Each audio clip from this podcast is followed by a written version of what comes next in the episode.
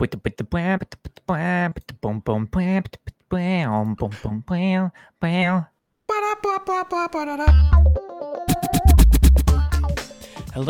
welcome back to the Mo Video Games Podcast, the House of Juice, the Rada Schnitzel Attack 3000. We are still in the third or finals, just knocking out our favorite games of all time, and I am continuing to regret every decision that I make. Yet again, we are talking about Forza Horizon 4 because apparently that's the only game that we talk about on this podcast, and the other three games aren't even important, let's be honest, so I hope you enjoy. Hello. How's it going, Maxwell? Long time, no discussion. I agree. It's a travesty, really. I know. It almost feels like... It would have been better if we talked for 30 minutes before we started recording. You know, I think that would have really helped out the flow of the conversation. But get the juices flowing, icebreakers, because we don't know each other very well. So, you know, it's always awkward for the first little bit, but we'll do it live. How bad of an icebreaker would it be to get like a 50-pound block of ice and a sledgehammer? That's the icebreakers. They have to break the ice, literally. I think that's the ultimate icebreaker because it asks a lot of questions. How did we get the 50-pound block of ice? Where's the sledgehammer from? Why are we destroying this block of ice? Why is there blood on the sledgehammer? Who hurt you? How have things been? I guess I should apologize first and foremost for causing the late upload yet again. If the Canadians listening haven't figured out, if someone does the intro outro 2x in a row, normally it means someone fucked up. It's pretty rare that it's been planned.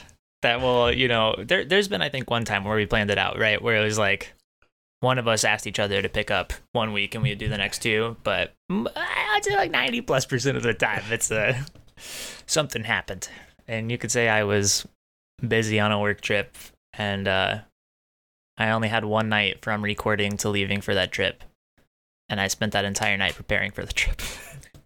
Hey, you know, we're both like schedules are crazy right now, so we will try our absolute darn bestest to be regular.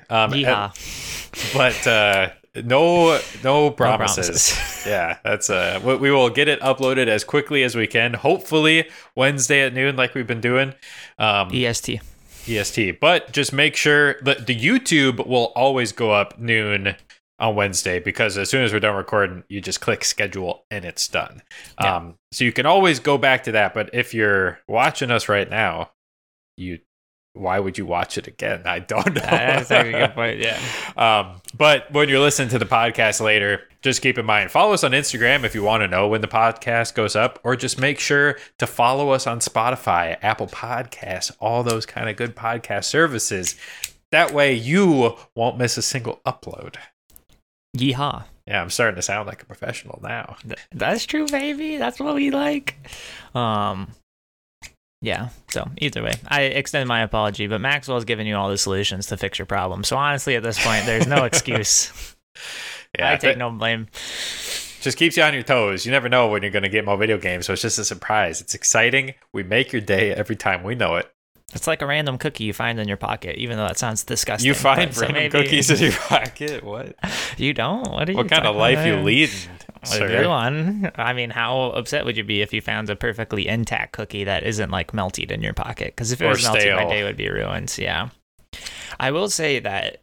I mean, you flew recently. I don't know what it was like for you. I've been flying recently as well, and it is like, it's insane. It's crazy busy. When I've been on, it's seemingly worse than what it was pre-pandemic. I think the cabin fever is, kind of initiated people to actually travel more than they would, you know, so now there's this like immediate rush out of the gate for everyone to get on planes. But I was flying out of Atlanta on Friday, and it took me I think 45 minutes to get through TSA. I don't think it's ever taken me. Wow. I don't remember last time it's taken me that long to get through TSA. Yeah, it was like they have, you know, a really long stretch of haul to like allow for some buffer. And then it was like that times like four. I mean, the line was like wrapping around, going into like where baggage is being picked up and stuff like that. It was crazily busy. To be fair, Atlanta is probably the worst airport in the country. So I disagree, only because LaGuardia exists, or LaGuardia, however you want to say it. And that's the only place I missed a flight, because you can't walk between terminal to terminal. I know they've been doing crazy like reworks on it. So maybe on this new patch, if we just want to keep it in gaming terms, the buffs will be good enough that it will be able to go. But I had to take a bus between terminals, and it took the bus like an hour and a half to get from terminal to terminal, because it was New York City on like Thanksgiving after, yeah. So it's like, maybe it'd be better on other days, but also New York City's not known for great traffic either. So I don't know how much better it really would be. I mean, that's fair. Let us know in the comments which airport you like the least, and what's your favorite airport. Completely not gaming related whatsoever, but I'm actually kind of curious to see what people have to say about that. Yeah, Atlanta I was surprised for... I mean, D.C., right, you have essentially two direct airports servicing it for a 5.5 million metro. And Atlanta, I think, is the 6 million metro. You only have one airport servicing it. I'm not counting Baltimore and the D.C. just because I normally don't take the time to drive up to it. You could definitely argue that it's part of it, but like... Driving to Baltimore can be a 3-hour escapade if you go at the wrong time and not the 1 hour that it's supposed to be. So yeah, they said on the like intercom system, they were like, essentially the highest throughput but the most efficient. And I'm like, well, that's because you only have one fucking gate for people to go through, and there's only like, I think there was only 4 scanners or 2-3 scanners or something. It was, they just do not have, the airport's not set up to put 5.5 million people worth of flyers through, in my opinion. It definitely, I will agree, it was a lower on the tier airport for sure. It's not rocking the good stuff. Yeah, I don't know much about LaGuardia. I've just heard nothing but terrible and horrible stories of people like doing everything they can to avoid Atlanta. And I think maybe outside of the separated terminals in LaGuardia, maybe it's the rest of it was fine bad, in my opinion. Because also with all the separate terminals, there's also, you know, when they have it set up like that, there's a lot more TSA checkpoints for you to go through. So then like TSA becomes less of a bottleneck, which is like always, I feel like for me, that's my fear when I go flying, you know, is like, will I be able to get through TSA fast enough? And after having a 45-minute TSA, and I was surprised, I was expecting to miss my flight. I was expecting it to take more like an hour and 15 to an hour and 30 to get through with how long that line was. So yeah, it was, yeah. Depending on how frequently you fly, I can highly recommend TSA pre-check. I'm going to go for it. Yeah, it's like sure. $80 or $85, and it lasts 5 years. The last I heard was $100, but I don't know if they changed the price or not. I don't know when you applied for it either. It's possible they changed the price. I know Global Entry is like just over $100. It's like $105, $110 maybe. And that's Global Entry. So Global Entry gets you TSA pre-check, and when you fly internationally, you're expedited through customs. I'm not going. If I am going international, I'm expecting the time to be lost. Yeah, so it's one of those things. It's much more of a value because you get TSA pre-check and then spend a little bit more for the Global Entry. So if you think you'll fly internationally, I'd recommend doing that. But yeah, I've had TSA pre-check for a few years now, and it is a freaking game changer. Like I don't think about security anymore.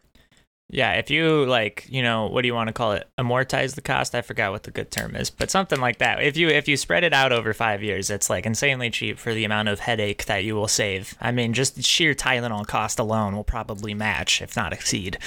Yeah, you don't have to do the full body scan. You don't have to take your shoes off. You don't have to empty your backpack. You can keep all your laptops and your Ziplocs and all that kind of stuff in there, and you just walk through a metal detector and you're G to G. And because less people have it, I mean, it's streamlined. It goes so quick. So yeah, it's definitely something I've been meaning to do, because I feel like I'm going to be flying a lot more coming up here.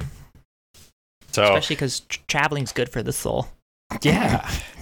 So I guess gaming, because this is Mo Video Games, I'm all airplanes. That was tech news, baby. That's true. Speaking of tech news. So we'll start off on a positive note. Okay. The GPU shortage is showing a light at the end of the tunnel. I mean, it's getting there. So there's supposedly been some huge crackdowns and restrictions on cryptocurrency mining, especially in China. And so it's no longer as viable as it was. So people are offloading their GPUs like crazy, which is one, flooding the market with a lot of GPUs, which is dangerous. So if you're buying secondhand right now, make sure you know where that's coming from. And if you can, from the buyer, go like verify with them, plug it into a system, look at it, know who the person selling it is. Like if you can go through like a Craigslist or I don't know, something like that, because you are going right now, the market is flooded with cheap, but probably toasted GPUs that have been heat soaked for like running constantly 24 hours a day.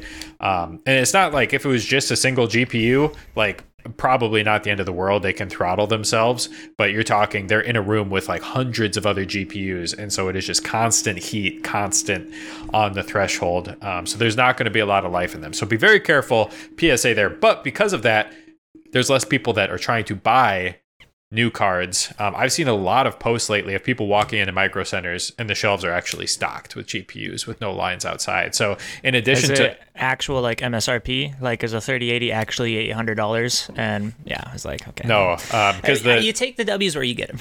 Yeah, the manufacturers, you're not paying the scalper price, but you're paying whoever is putting the markup, whether it's because of tariffs, which who knows how much of that it is, or just them changing their own pricing modeling to reflect demand. But yeah, it's still, you're still paying a markup. So you're going to be paying probably several $100s over MSRP if you're getting like a Founders Edition card, but they're available and which is big, much cheaper than they were. So will they get back to MSRP or closer to MSRP? Who knows, but it's trending in the right direction. So that's a big positive. Yay. Do you remember when we bought was it a 3080 that we bought for $80 on eBay? Oh, it was a 1080 Ti, but that was, yeah, that was Oliver and I, we saw this like, oh, they were selling a 1080 Ti. It had to be a scam post. I mean, there was no way it wasn't a scam post. But for $80, we were kind of like, I mean, eBay has a money back guarantee. So it was kind of a no risk scenario of like, let's just see what they're going to ship us. And unfortunately, eBay caught onto it too soon, and we never got to see what they shipped us because we just got our money back immediately. I think even before the auction or sale was done. Yeah, it was.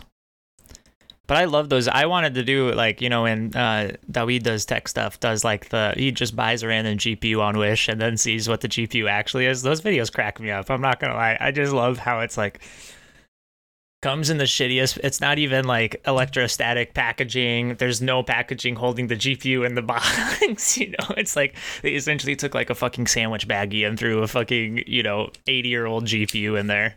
Yeah. And yeah, I would have been shocked if that person actually sent a GPU and didn't just send like a picture of one or like a rock or something like that. I think we would have gotten a GPU. I just think we would have gotten one of those, like, you know, the doesn't even need external power, like the PCIe bus is enough for power, those type of GPUs. Yeah. You know, and it's like it's a GPU, but it's not really. Or maybe they would have sent us a 1080 Ti that was used for cryptocurrency mining and would have been absolute garbage. Yeah, I was reading an article about someone was raving about the 3070 Ti, and so I think we read the same article. Yep, and I mean, I think I gotta give an apology to the 3070 Ti as a whole for me shitting on it, because if it does allow people to get GPUs, even if financially it's not quote unquote a sensible deal, you know, but if it improves availability and allows people to get this gen GPU, the utilitarian in me can be okay with this. Now, the one that I think you were shitting on was the 3080 Ti. So the logic maybe stands. The article was a 3080 Ti. No, it was definitely a 3070 Ti. Yeah, the article was 3070 Ti, but what we were talking about before was the 3080 Ti. Oh, well then fuck the 3080 Ti. Let's get it, baby. I'll keep my opinions then. Okay, that's fair. I think that if it does fill the like supply problem though, I definitely think that it's it's been at a point, and it's clearly maybe going to change with what you were saying earlier, but like, if supply is really that bad, anything you can do to meet demand even a little bit better, you know, I think should be an action that GPU manufacturers are trying to take. Because at this point, it's like, I think everyone's disappointed with how the GPU market is right now. So, yeah, I mean, the part of the reason the demand is so high is because, I mean, the pandemic and everyone starts working from home, whether it's school work or actual work, and so wanting to improve home setups and increase their abilities, whether or not it's for gaming. Like, but you GPUs know, there's snobby people who are running Excel with no more than like even like 20 lines of fucking data in Excel, and they're like, I need a 3080 for this. Yeah, that's me. probably not that bad, but like a lot of people are, especially if you're not super into computers, I think are. It's really easy to get hyped up on articles, you know, talking about stuff and then think that you need the latest and greatest. And it's like, most of the time, honestly, it's like, yeah, you can deal with a pretty crappy. I'm still rocking a 1060 and can game pretty much everything I want to game still, you know. I probably wouldn't be able to do like new AAA titles at 1080p at 60 FPS, but there hasn't been a title I haven't been able to run. Also helps I like indie games, which are obviously very low. Maybe I should not defend my 1060. I think the 1060 is still fair. I think you can drop settings and for sure get a playable frame rate of like well over 30 frames per second, if not 60 frames per second dropping settings. So I think you're still in the ballpark of having a good gaming experience with that. Yeah, I think the every other generation upgrade probably makes the most sense, and I would have definitely gotten the 3060 if I thought I would be able to get it for MSRP. But at the rate that it's going, I'm thinking 4060 sounding like maybe the next graphics card.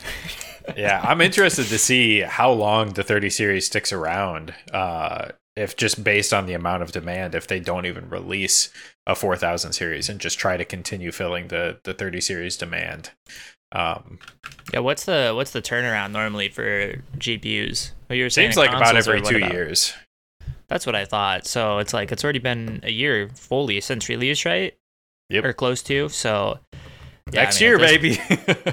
At this point, I'm almost wondering, yeah, next year I just, you know, rent an EC2 for a little bit, get some bot action going on, and just fucking subscribe to theman.com, because I don't think I'm going to get a GPU any other way. So don't subscribe to theman.com, and don't go to theman.com, because I don't know what's at that URL, but I would not want to find out. It's just Big Brother's face. Either way, more tech news. So yeah, so that was positive news. In more critical news, Sony has been kind of shit in the bed lately. How so, Maxwell? Well, let me tell you. Thanks. So Xbox got a lot of criticism initially, and I don't know if I outwardly said this, but I definitely thought it. And they came out with smart delivery, and I was just like, that's... like, who fucking cares? And essentially, can you explain? Yeah, so they released the new gen of consoles, so the series console. So you have the Xbox One and the Xbox One X previously. There's also the One S, but that's basically an Xbox One. And then the new series is the Series S, and the Series X is the next gen of GPU. And what smart delivery is saying whatever you play on, whether it's an Xbox One or an Xbox Series console, it is going to automatically know what version of the game you should be playing. Because a lot of games that are cross-gen have versions for the old generation and the new generation with like more features and stuff. And so it's basically whatever console you're playing on, it just knows what version to give you. And it's like, well, duh. Like, why is that hard to do? Like, I don't understand why that's a selling point. Been done. But PlayStation has continued to prove that apparently it's very difficult to do, because PlayStation system fucking sucks. The number of times I myself, who claim to be decent at tech, have downloaded the PS4 version of a game instead of a PS5 version, or it's automatically downloaded both versions of the game, taking up way more space than is necessary on my PS5. Too many to count. And then to add insult to injury, Ghost of Tsushima They just announced new DLC for it. They're calling it the Director's Cut. So they're re-releasing the full game with the DLC, but you can also buy the DLC standalone. But here's where it gets funky. The PS5 version has different pricing. So we've seen this on some of the other PS5, PS4 titles where it's $60 for the PS4 version, $70 for the PS5. And we've had this discussion. Developers charging more money for games is, it's about time. I mean, it's been $60 for 10, 15 years at least. And yet we continue to get more and more and expect more from developers. So a $10 increase. Okay. We're both cool with that. We talked about it enough. But here's the issue. So if you want to get the PS5, so they're finally releasing some PS5 upgrades, which is like adaptive triggers, haptic feedback, and they're claiming 3D audio, even though the PS4 version has 3D audio. Just for Tsushima? Yeah. And they're claiming 4K 60 frames per second target, even though playing the PS4 version on the PS5 gives you 4K 60 frames per second. So the only thing you're getting is adaptive triggers and haptic feedback. Oh, and also a Japanese actual face dub. So I've been playing the game with the Japanese dub, but it's the American like motion capture. So it doesn't match up and it's really weird. So I'm actually very excited about that, to have like, I want to listen to it in Japanese, but also see them speaking fucking Japanese. But to get that, you have to pay $10 extra, regardless of if you already own the PS4 version. So here's how the pricing works out.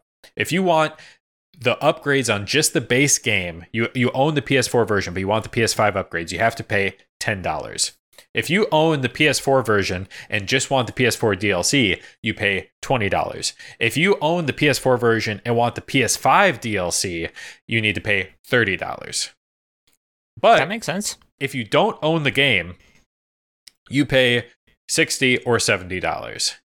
So people who bought Ghost of Tsushima, supported the game at launch for $60, now have to pay a total of $90 to get the same content. Oh, the DLC is like bundled with it now, is what you're saying. Yes. Essentially. Yeah. Okay, now that is not making sense.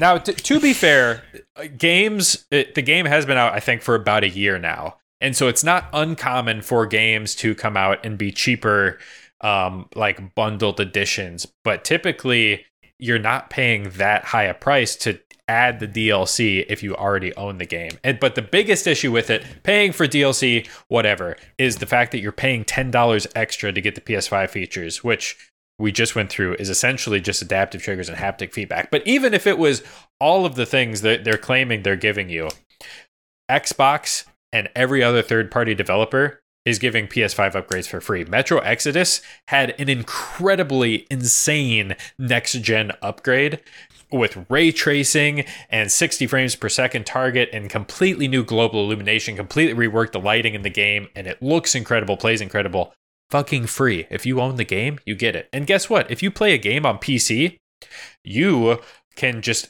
change the sliders. I saw someone do a really great analogy where Sony is basically making you pay to go move the slider from high to ultra settings is effectively what it is. You buy a game on a PC and now you swap out, you get a better graphics card, you instantly have access to more features, you get ray tracing, all this. But PlayStation is like, oh, you supported us at launch for this game and you supported us by being an early adopter of the PS5, but screw you. You still have to pay for these couple of features. It's just not a good look. Whether or not the price may or may not be justified, whether or not Xbox is using predatory pricing to try and undercut PlayStation, like, we don't know how much money Microsoft is making from Game Pass and all of these pro-consumer things. They might be taking a loss to try and gain back market share from Sony. And Sony might be the reality of what it actually costs to produce a game.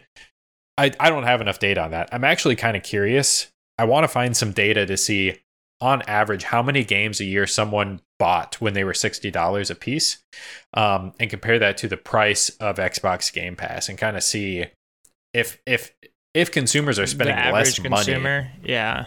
How is Xbox or Microsoft making money? I'm not saying Game Pass is a bad deal. I think Game Pass is freaking incredible, but it blows my mind that they make money. Like, I just don't understand they're essentially effectively probably charging less per person. But it is possible that on average, people were buying one game a year at $60. And so they're actually making more money on that consumer by them subscribing to Xbox Game Pass. So blah, blah, blah. Long story short, PlayStation is just making things difficult, if nothing else. Like, the pricing scheme for this whole Ghost of Tsushima upgrades is just confusing for everyone. It took me a while to wrap my head around it. Whether or not you agree with it, it's confusing. And the fact that the PS4, PS5, like figuring out which version you're downloading and buying is so difficult. Yeah, just unfortunate. So if you get the PS5 version, will you have the PS4 version automatically? Like, if you pay the additional money for PS5 and I want to run it on the PS4, am I just SOL? Do I have to? That's a good question that I don't know the answer for. Most of the time, you're getting both versions of the game from what I've seen. Like, I think me buying Watch Dogs Legion, it either automatically knows that I have the PS5 or I got both versions with it, because I think I could go back and play it on the PS4. But I don't actually know. And if you are only getting the PS5 version that's unplayable on the PS4 for some reason, that would be ludicrous. Yeah, I would be fuming at the fume hood. Yeah, so I hope that's not the case. I don't think that's the case, but if it is, yikes. And it's funny because Sony and Xbox have kind of traded places every generation. Like PS2, Sony absolutely dominated. Xbox 360 absolutely dominated the PS3. PS4 absolutely dominated the Xbox One.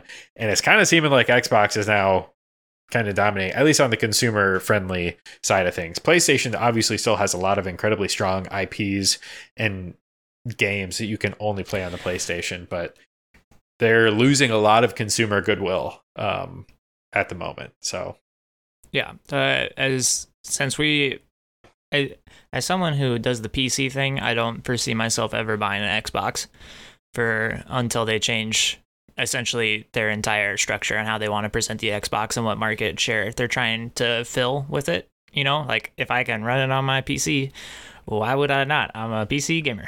Yeah, no, Xbox is never going to care that you buy an Xbox. They care about the software, and that's why they're moving to X Cloud and trying to get X Cloud gaming for Microsoft onto like a Amazon Fire Stick to give to everyone to pop in their TV. Like, yeah. So yeah, I still think that, like, I still plan on buying a PS5 at some point, though. I'm thinking, I have this suspicion I'm gonna wait till they get the, you know, PS5 Slim or whatever they want to call it, the little revamp. But yeah, no, Sony does. They trip, they fall sometimes in really dumb ways. It's like, what are you doing? And I mean, to be fair, Xbox tried to double the price of Xbox Live Gold. And consumers. Oh, I forgot about that. That was fucking hysterical. Yeah. Yeah. They threw a hissy fit. And then, to Microsoft's credit, they were like, oh, okay, JK, LOL. We take it back. But the problem I've seen is PlayStation fans are pretty diehard. I mean, myself included. Like, I can see objectively they're doing some bad things, but there's still a really soft spot in my heart for PlayStation, especially with last gen and how great they did. So to get as much of a rise out, they're doing it much more subtly than the whole doubling the price of Xbox Live was. So I think it's going to be harder for consumers to be as upset about it, because people are going to buy it regardless. They think the games are that good. I would probably still pay the price, even though I'm pissed about it, because I want those things. Place order. And so it'll be interesting to see if they listen to this feedback and change course at some point. It's not too late. They can still fix things down the road.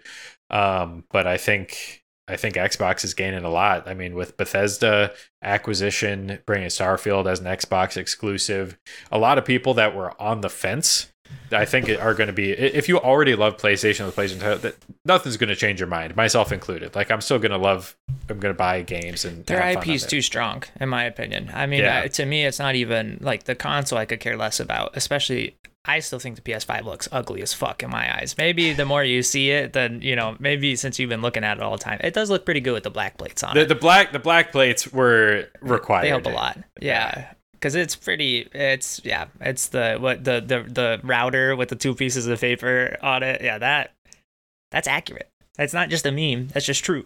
Yes. But yeah, the IP is just OP with fucking PlayStation right now. I can't even think of like IP that I really care about on Microsoft. I mean, like I care about Halo, but like I don't care about new gen Halo games. I haven't played it. Maybe I need to play them, you know, but like a lot of their IP that made Xbox, especially 360 gen, seem so OP is like, I feel like since 360 has fallen off.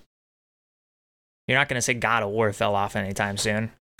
Yeah, I mean, they rebooted Last of Us. Like they thought God of War was dead and it came back stronger than ever. If they can do something similar with Halo Infinite and like reboot the franchise and give it some new life with a new, deeper, better story.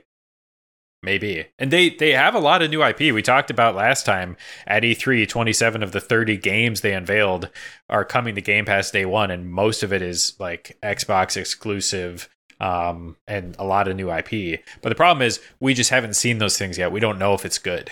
Yeah. Like it's exciting. There's potential. But yeah, PlayStation is a known good right now. So PlayStation has a small window to turn things around before Xbox starts really stealing some ground. Taking that dub. But it doesn't matter at the end of the day. I mean, it's great to have more options out there to play. It's interesting. It's going to be a harder decision, I think, for gamers moving forward because most people aren't going to be buying a gaming PC or Xbox and a PS5. So it's going to be like, which one do you get? So I still just think after I would be hard pressed to get an Xbox if I wasn't in the PC. Again, just because there's just so the IP, I think, is just the big thing. Like even if a company is being shit, the fact that, you know, the games that they have as their, you know, PS exclusives, it's just it's like literally people would not shut the fuck up. Maxwell, and now I included, about God of War, you know, and like Last of Us Part II, everyone's name a Microsoft IP that people have been going ham about. It's like the only time I can think of, like, if availability is just really low, you know, and you're more of like a Call of Duty based gamer or something like that, then yeah, you know, then I can see you going to a Microsoft platform if you don't have a gaming PC. But yeah, essentially if you have a gaming PC, then Microsoft's just, you're just going to buy it for your PC. Yeah. It would be goofy to not. What else you got, Maxwell? That's about it. I mean, we're kind of going on long here with the tech news. I think it's about time to start talking about some actual video games. Oh, yeah. We'll also talk about the AI video next week for Forza Horizon 4, which I will be talking about this week, or Forza Horizon 5. The Forza series, whatever. The entire Forza series, yeah. I think it started in like Forza, maybe it was the first Forza. I'm not sure. Because it's in both motorsport and it's specifically the Drivatar AI is what we'll be talking about. But if you couldn't tell from my preceding information, it's been busy for me. So so I have not watched the video. Also, real quick, saw an article about Perkz, infamous EU player that has since moved to NA. He has like eye issues, and the LCS refuses to turn down the lights on stage, and it like hurts his eyes or something. I don't know exactly what's happening, but essentially it's like affecting his gameplay because his eyes are super sensitive and the lights on stage are super fucking bright. And so he literally had to go and get a doctor's note in order to have them to allow him to wear a baseball hat on stage, so that he could block the light from out of his eyes. Wow. Yeah, and he was just like, literally, I go to an international event, this isn't an issue. I played in LEC for however many years, not an issue. And he's like, I go to LCS, and it's an issue. And then the LCS's excuse was like, well, we've just had this preset since 2012. You know, they set the settings for the game 2012 and then never looked at them again. And they were like, we just thought it was a good enough model because no one ever said anything. And I'm just like... I mean, I understand the logic. God forbid you have to reevaluate lighting 9 years later. But if he fucking asked and you said no, it's like, this is like, first off, this is this dude's fucking career. Your lights are not going to change. How many people are watching LCS? People are watching LCS pretty much no matter what, you know? Like, yeah, and they're not watching the fucking stage. They're watching the game. Like, I know the only time I like watching the cameras is when someone does something absolutely stupid. Like if a pro player makes one of the dumbest moves, because normally someone on one team will be laughing about it because of how dumb the fucking play was, and then the other person will like have slouched 6 inches down in their chair. You know, it's only the nose upstream from there. That always kills me. But yeah, so either way, I thought that was surprising and ridiculous that it's like, it just sounds like elementary school. Have to get a doctor's note in order to do that. You know, it's like... Yeah, I mean, their excuse of this is how we've always done it would explain why it was so bright. They're like, oh, we've just never had to change it before. But then we changed it. But the fact that he asked and they said no, that's no longer... That's not an excuse. That's unrelated. I don't care how long it's been that way. He asked you to change it. You said no. Why did you say no? Yeah, you have the capability. BS. Yeah. And also, as an org that's trying to make money, I mean, Perkz is probably one of the most hyped players in NA right now. Just like his move was a huge deal because he's viewed as one of the best players in the LEC, and everyone loves seeing when people from different areas come to LCS to see essentially how they perform, because everyone shits on the LCS for being really bad. So then, you know, when people come over, they're like, we'll see how bad they actually are, you know, or like, and how good other regions are. Also in the same vein, very quickly, Perkz tweeted something about, essentially, he was just like, he's been having issues with mental because the toxicity has been so fucking bad. And I was just like, you know, people talk about League being toxic, and then they come to NA and they're surprised at how bad it is. Like, you put EU's fucking finest in NA, and even he is just like, this game fucking sucks. I've never seen a tweet from an EU player talking about how bad the toxicity is, and I love that, you know, one comes over and they're just like, this is shit here. America. So yeah, NA mental is definitely a thing. Well, it's not a thing, because NA has no mental. So NA is mental. That's true, baby. I believe it's your week, though, to start. It is.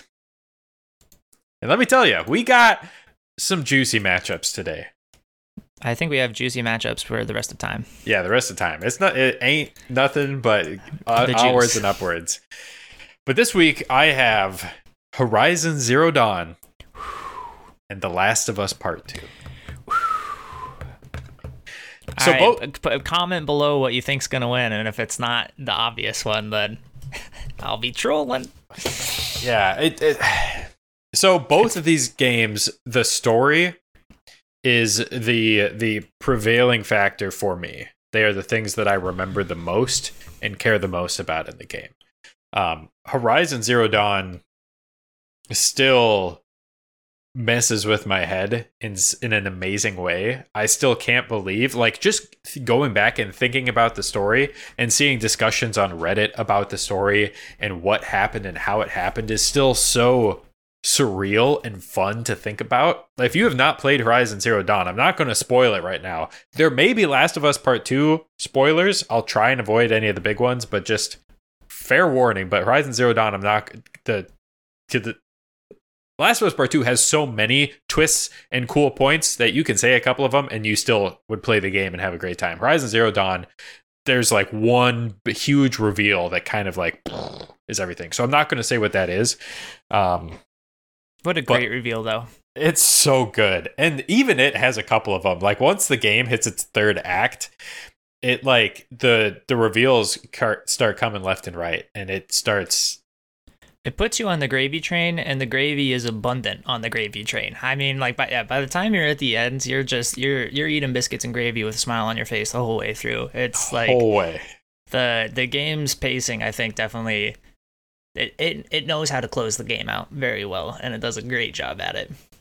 Yeah, so that's fantastic. Last of Us Part 2, it slaps you quickly, it slaps you hard, and it don't stop slapping the entire game.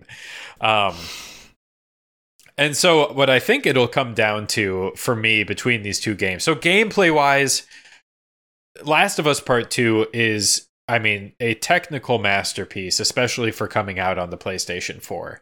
Like, the animations of the characters, the detail in the character models and in the world, a developer literally dedicated months to developing a blood pooling system that it's like it follows the grooves and the tiles and actually you bleed realistically. They completely redesigned one of their rendering engines to better portray eyeballs to help give you that realism.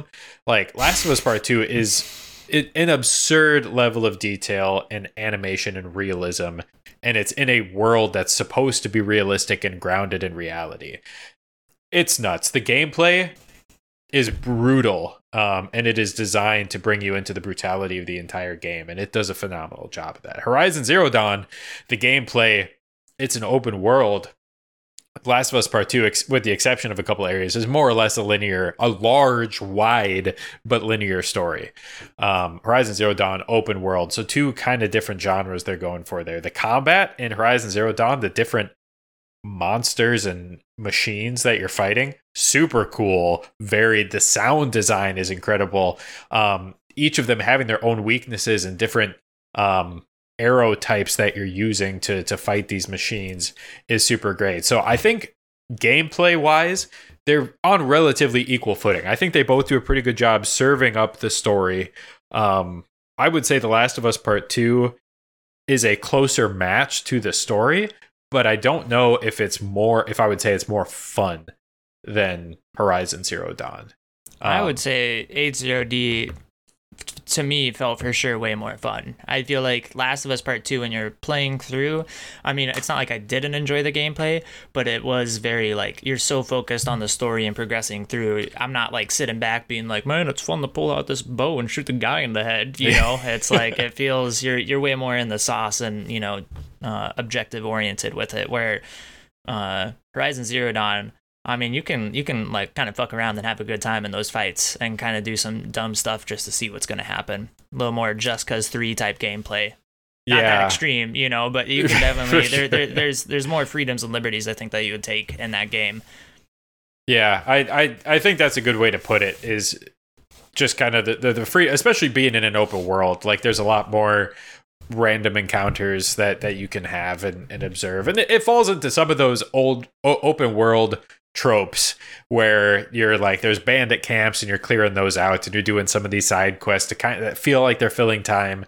Climb a tower. Now, their towers are cool. Their towers are moving. They're moving dinosaurs, but... Best towers in recent memory in a game. I don't even know what would come close to it, honestly. For sure. But they exist, unfortunately. But I don't know how I would do it better. That's what game designers were doing at the time. I think they changed it up enough too. I think I give pass on that one, right? They at least tried to change up the standard from what had been going on. Even if it was literally just making the move, it was a creative way to do it. And also those, you know, robot giraffes were huge. It's cool. Yeah, big boys.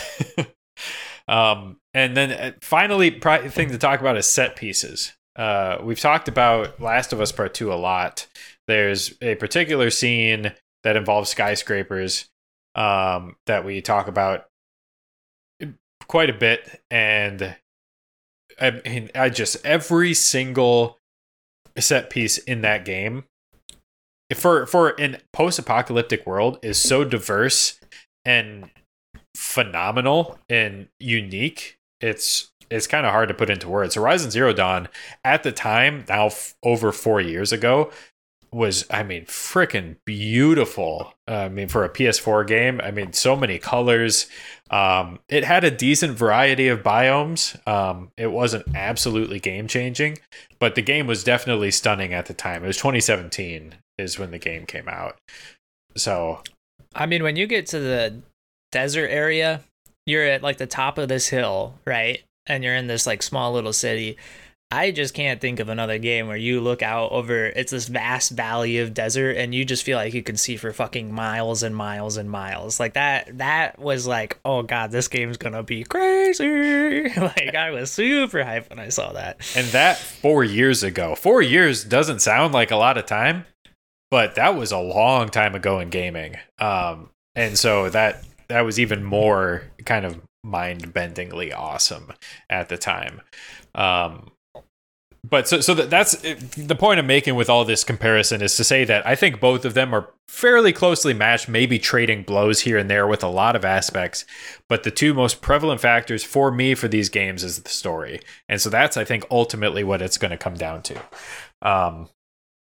Now, I think, well, here's who's winning this week, and it's The Last of Us Part 2. And now I'm going to tell you why. Adam, shocker alert, Wii U. Adam, with you listening to this, I know it's going to hurt you to your core, because you don't want to see Last of Us Part 2 win my entire matchup. Who knows? Maybe it will, maybe it won't. Stay tuned. But it is Adam's winning today's matchup. Adam's bought into it, man. He's saying TLOU2. I don't know if I did that. I think I did it right. You did, yeah. He's got his $100 Monopoly bill on that shit, and he's ready to gamble. Well, we'll see, but the stories we talked about, they slap you, but there's two things Last of Us Part 2 does better. One is, I think they slap you more consistently, which you would think would be a bad thing. You would think if they're constantly throwing these crazy things at you that it would kind of get exhausting and maybe a little bit too much, but somehow they do it. It doesn't feel unearned. Like, it doesn't feel like a slap for the sake of slapping. And there's two huge slaps in the game. And I'm not going to say when they are, even hint at when they might be, to try and, like, spoil where you're expecting something. Oh, God. But there's two especially big slappers, and they hit harder than Horizon Zero Dawn's slap. I think Horizon Zero Dawn's slap is spectacular, and I want to see so much more in that world and know more about it and what happened and other things. Like, I am more invested, I think, in the lore and the story and the world of Horizon than I am the world of The Last of Us. But the individual characters in The Last of Us and how they did some of these twists and what they did with the game and did some things that I had never experienced before. Yeah, it's just mind-bending, mind-boggling, fantastic. You get a game that comes out that is so widely praised and widely despised at the same time. As we keep saying, that is evidence of good art, good storytelling. Fantastic. So that's my... I think it's fair. I think the big thing that is, like, the content matter of the story of H0D to me was really the, like, surprising and cool factor of it, because I just feel like games don't normally talk about that. They just made it feel very, like, personal and, like, relevant to our current world, and not necessarily just embedded in the fantasy world, right? It felt like they were talking about much more concrete issues, not just, like, I don't know, we're walking the fucking Mordor and trying to drop this bitch-ass ring in a fire, you know? Yeah. Spoiled Lord of the Rings. In one sentence. So, yeah, I think that was, like, in my opinion, that was the shining grace of H0D. I think, like, the gameplay, it did everything that, like, an open-world game was doing better than I'd probably seen, other than face animations, because those were fucking horsecock in that game. But so bad. You know, it didn't, I don't think it really, like, blew the mold out in any specific regard. It didn't, it had enough novelty and enough innovation, enough excitement in the gameplay that, like, I just thought it was a good next step. It wasn't just an improvement like Fallout 3 to Fallout 4 or something like that. Because, like, I've never fought robot dinosaurs in my life before. That was hype. That was a fun little feature in the game. You know, it's nice seeing, like, novel enemy character types. But yeah, the story was definitely the... I hope more games discuss it, but I agree with you. Last of Us Part 2 is just it. The more invested you get into those characters and the story, the more that story is just going to smack you up, because it is a very, like, interpersonal and very... It just tries to rely on very, like, human, innate emotions to pull the story through. So the more you buy in, the more you're gonna poop your pants violently at the end. Yes, and allow yourself to be told the story. That's all we can say without spoiling anything, is just don't have expectations. Just go into it and freaking love it, because it's the greatest game of all time. That $100 Monopoly bill is going to go a long ways for Adam. Hey, it's going up against either God of War or Skyrim. So. Ugh. Well, I can tell you which one I think it's going against, and I can tell you which one it's beating. Yeah, I guess I'll go. Unless you have more to say. Nah, that's it. Last of Us Part II for the W.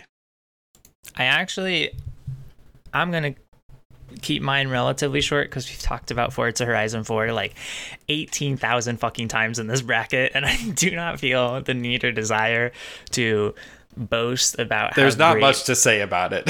Yeah, we've talked about it so much. It's a and racing game.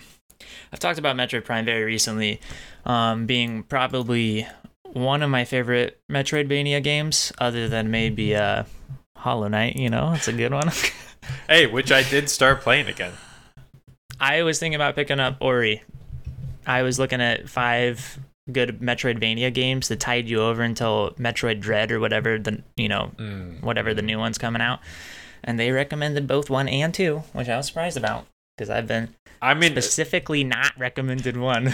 I'm sure 1 is good, but I mean 2 is just it's better. It's 2 good. I mean, I haven't played 1, so I can't. I've watched gameplay from it, though, and obviously 2 added quite a bit, and a lot of the things I really liked about 2 were not in 1, so that's why I said that. Yeah. But either way, great Metroidvania game, came out on the GameCube, 97 out of 100 on Metacritic, so I think at the time it definitely... slapped. It slapped. It didn't have a lot of, like... There were a couple crazy like biomes or set pieces, whatever you want to call them, that I thought were super fucking cool and hadn't seen anything like it. Like you go down and it's like this entire like area has been flooded, and it's almost like it's similar to like the first spaceship that you go into the game, but you're like underwater shooting these space pirates with jetpacks that are somehow jetpacking underwater, because physics doesn't matter in a video game. So I don't need to explain that, you know? But yeah, that scene is like, it's super dark and eerie, and the music in that game is fucking insane. I forgot what the composer was, but that is another, like, I wish he did more games because of how amazing he did in Metroid Prime. Hopefully he has done more games. He's not Koji Kondo status, you know, but the soundtrack is an absolute slapper for me. And yeah, they just do a good job of like, it had you have like your general like laser beam that Samus has, but as you go through, then you'll get like a fire beam, ice beam, and a plasma beam. And they did a good job of like what you were kind of mentioning earlier, where it's like certain enemies require certain types of attacks, but it was in a way that it wasn't annoying. You can switch between your beams really quickly. I didn't mind shooting any of the beams. Like they all had kind of their own traits between like fire rate and damage, and how they're interacting with things, and it wasn't Doom. It just wasn't Doom. That's all I'm saying. It felt so much better than Doom. That's impossible. When I play Doom, I just want to be able to kill everything with the pistol. That's really it. If I can kill everything with the pistol easily, then I'm okay. Easily? That's the game you want, is to be able to kill everything easily with a pistol. Not easily, but I want to be able to like. It's not like they took if guns. Were humans in that game, certain enemies literally took the human guns and clubbed them in the knees and then cut off their arms and then like I don't know, gave them a lobotomy. I mean, like, it was just, you're just nerfed to the ground if you're using the wrong gun in that game. That was painful. We don't need to go in. This is too much of a rabbit hole. They also just had it had a lot of like interesting lore. You can go through and switch like a scanning visor, and so there's like all objects, like enemy types you can read. It did like kind of the first time I saw like an enemy codec, but then also, just walking around and like learning about the civilization that lived there on the planet Talon 4 before, and kind of what happened and like why they aren't around anymore, right? I mean, you're walking around this crazy planet where everything's just attacking you, and there's a lot of questions being involved while you're hunting down your homie Ridley, Samus's best friend. Sounds like Dead Space. Actually, I am talking about Dead Space right now. How did you know? I mean, you're on this like ship out in the middle of nowhere that's all of these beings start attacking you and you're looking for survivors on the ship and trying to find your way out. Sounds pretty similar. Sounds Dead Spacey. And yeah, I think they just had enough.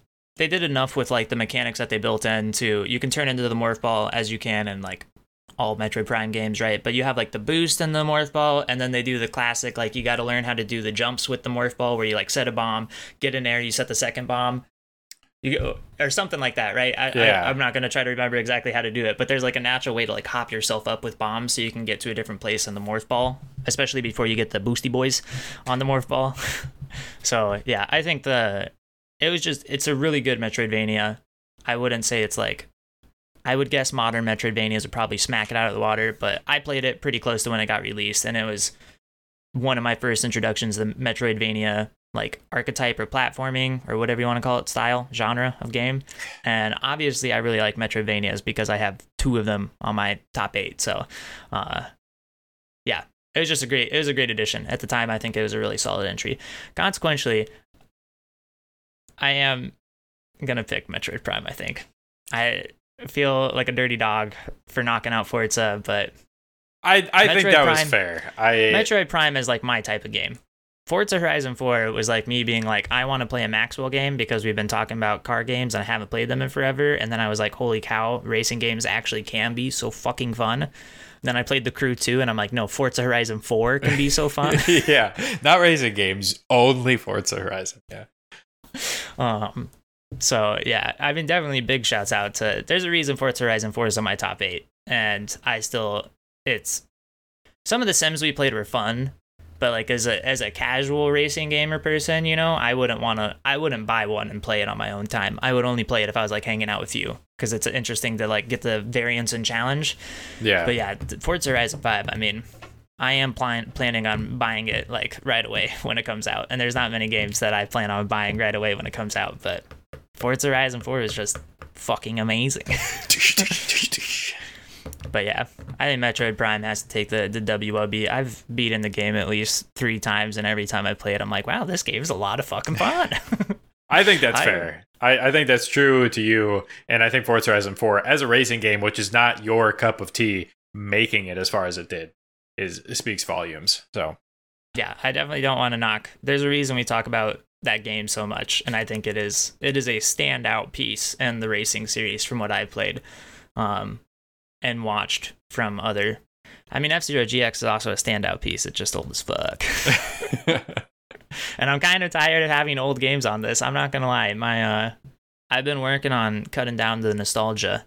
I'm proud of you for it. I know. I think I got to be a little more realistic about what's goated and what's not. I'm also just trying to play more single player games, which helps. It's nice playing modern titles and seeing how things have actually changed instead of just playing League of Legends. I know, but I mean, to be fair, like I put a lot more bias in like gameplay, which means that newer games are just going to be better than older games, especially if I didn't play them like when they came out and have that memory of what it was like at the time.